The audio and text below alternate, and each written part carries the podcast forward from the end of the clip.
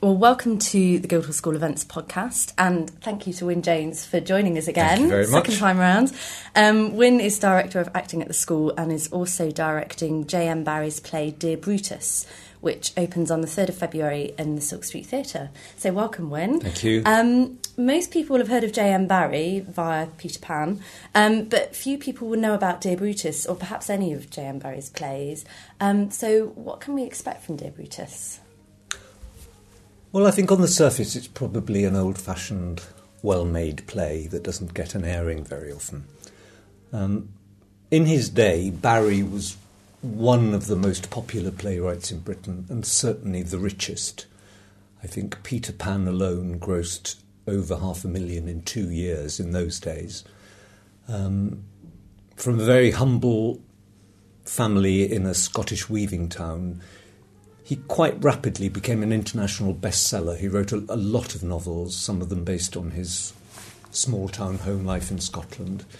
And he, he wrote many plays, many more than um, are really known today.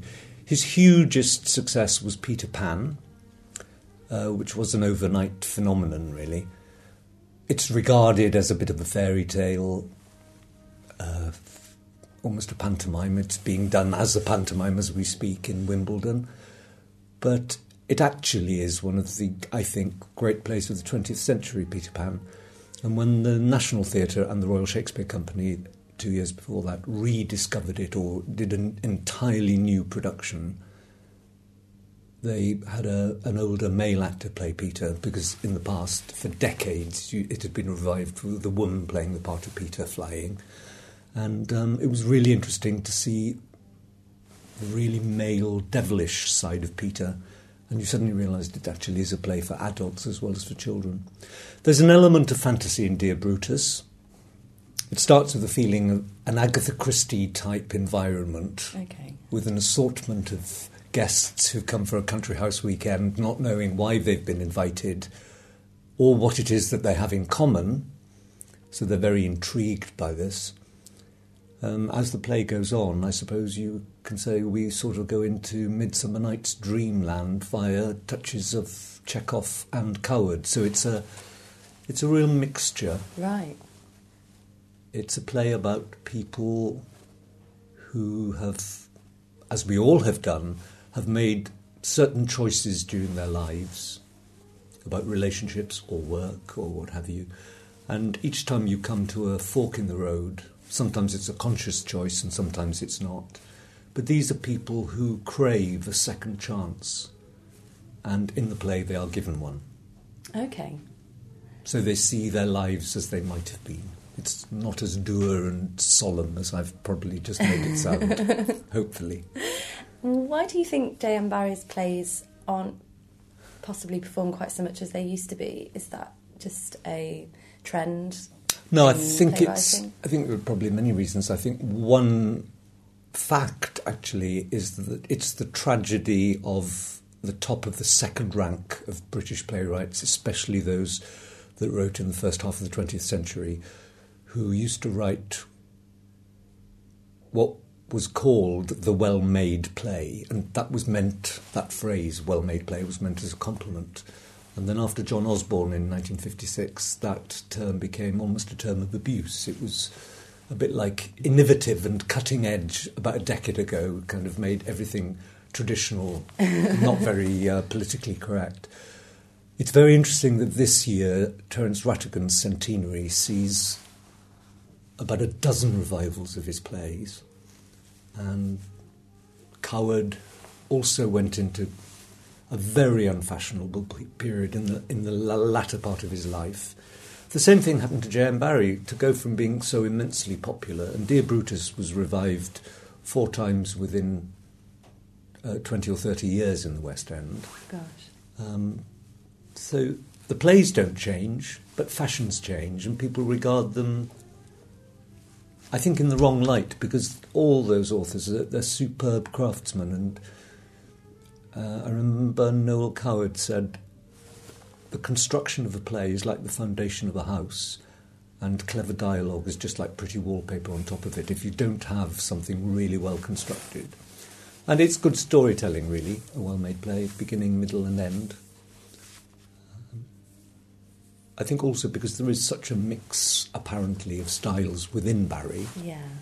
There is humour, there is an element of fantasy. Some people accuse him of being sentimental. I think that's an unfair criticism. I think you can't watch his plays if you have much 21st century cynicism in you. And it, is, it intrigues me very much how the pattern of his life bleeds through all his plays. It's a very curious life. Yeah. He, um, when he was six, his brother was killed in a skating accident on the eve of his 14th birthday. And because their mother was so devastated, J.M. Barrie, dressed in his dead brother's clothes, and began to impersonate his brother. And from then on, his mother called him by the name of the dead brother. He stopped growing at about five foot and still wasn't shaving at the age of 17. So, in a sense, he was the original boy who Yeah. wouldn't or couldn't grow up. And there is a theme of lost children recurring through many of his plays. Okay. So, what do you think this play has to offer drama students? Um, and is there a particular reason why you chose this play for this year's cohort? Uh, what it offers them is a, a number of huge challenges,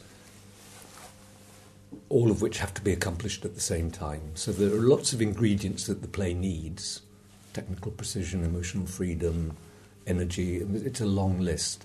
But to juggle all those balls at the same time is quite a big ask. And I think it's, it's very good for them to have to achieve that. Yeah. I think the two plays at the beginning of this term, The Blue Room and Dear Brutus, both in their different ways supply opportunities that we didn't give the students last term, which is to perform sustained duologues. Right. Yeah. Even though there's a lot of group work in Dear Brutus, there are also lots of individual duologues. So the actors are seen under a microscope, if you like, and have to sustain a long scene. Yeah. I also think, in retrospect, having uh, done in the past plays like Inherit the Wind and, and even last year's Coward, Tonight at 8.30, I have a lot of neglected plays in what I call my back catalogue. and it's very nice to be trying to discover why perhaps a play has been neglected and if you can bring the acting of now to the writing of then, that's quite a Yeah. quite a task. But having um, started rehearsals, I also find now, and this was not in my conscious thinking at the time, that the personality of this particular group is very right for the, particular play. Oh, that's nice. um, and you mentioned the Blue Room, and we also have the House of Atreus coming up in March. Presumably, we're expecting quite different things from those two plays. Very different. Uh, the Blue Room is a modern version of a play by Arthur Schnitzler called La Ronde, which is a round of sexual encounters between couples. And The House of Atreus, very different again. It's the world premiere of a new version of a cycle of Greek tragedies, uh, Iphigenia, Agamemnon, and Electra, which is being directed by Richard Twyman, who directed Julius Caesar here a couple of years ago, and also worked with Michael Boyd on the histories at the RSC, Yeah. and directed one of them himself. So that is, it'll be a great adventure for the whole year. Yeah, that's when the whole company comes together, isn't That's it, right. for House of Atreus. Um, and apart from public performances, uh, third year actors also take part in two showcase performances in the next couple of months. Um, can you tell us, for maybe people who don't know, what the purpose of a showcase is, a bit about them? Well, I suppose the main purpose of a showcase is to do what it says on the tin Yeah. and showcase the actors. Um, we do a modern showcase and we also do a classical evening. The modern showcase is an extremely stressful experience for young actors because it's so unnatural and it's so unlike doing a play. They do uh, a monologue on their own and one duologue. They've been used to doing a play in a group, rehearsing it, putting it on to a normal audience. This time it's a one off only in front of about 200 invited casting directors, agents. It'll be in the West End Theatre and they'll be doing it to theatre and television professionals. It's like a calling card for the future. So many a lot of agents, pressure. yes, many agents come and follow the students' progress through third year productions. Some people just like to come along and get a snapshot of someone trying to do, and it's impossible to do this, to do everything they can do in two minutes. Yeah, which is a lot of pressure Yeah. and a lot of expectation. And we also do a classical evening because we're a classical training, and the Modern Showcase is a more commercial event. We want to show that there's a whole other aspect to our work. So they normally do a Shakespeare scene or soliloquy. Okay. And are there any other things they'll be working on in these kind of last few months of the year, getting ready for the profession? Are there kind of other things that you introduce into the? We do a lot of workshops about preparation for the profession, um, audition practice, and so on. That's been ongoing. Um, but their timetable is absolutely chock a block, as you understand. And then next term they will be doing Richard III by Shakespeare and the musical Kiss Me Kate. So it's a very full schedule. It is, isn't it? Well, thank you very much for joining us, Wyn. Oh, and pleasure. we're looking forward to Dear Brutus, which opens on the 3rd of February in the Silk Street Theatre. Thank you. Thank you very much.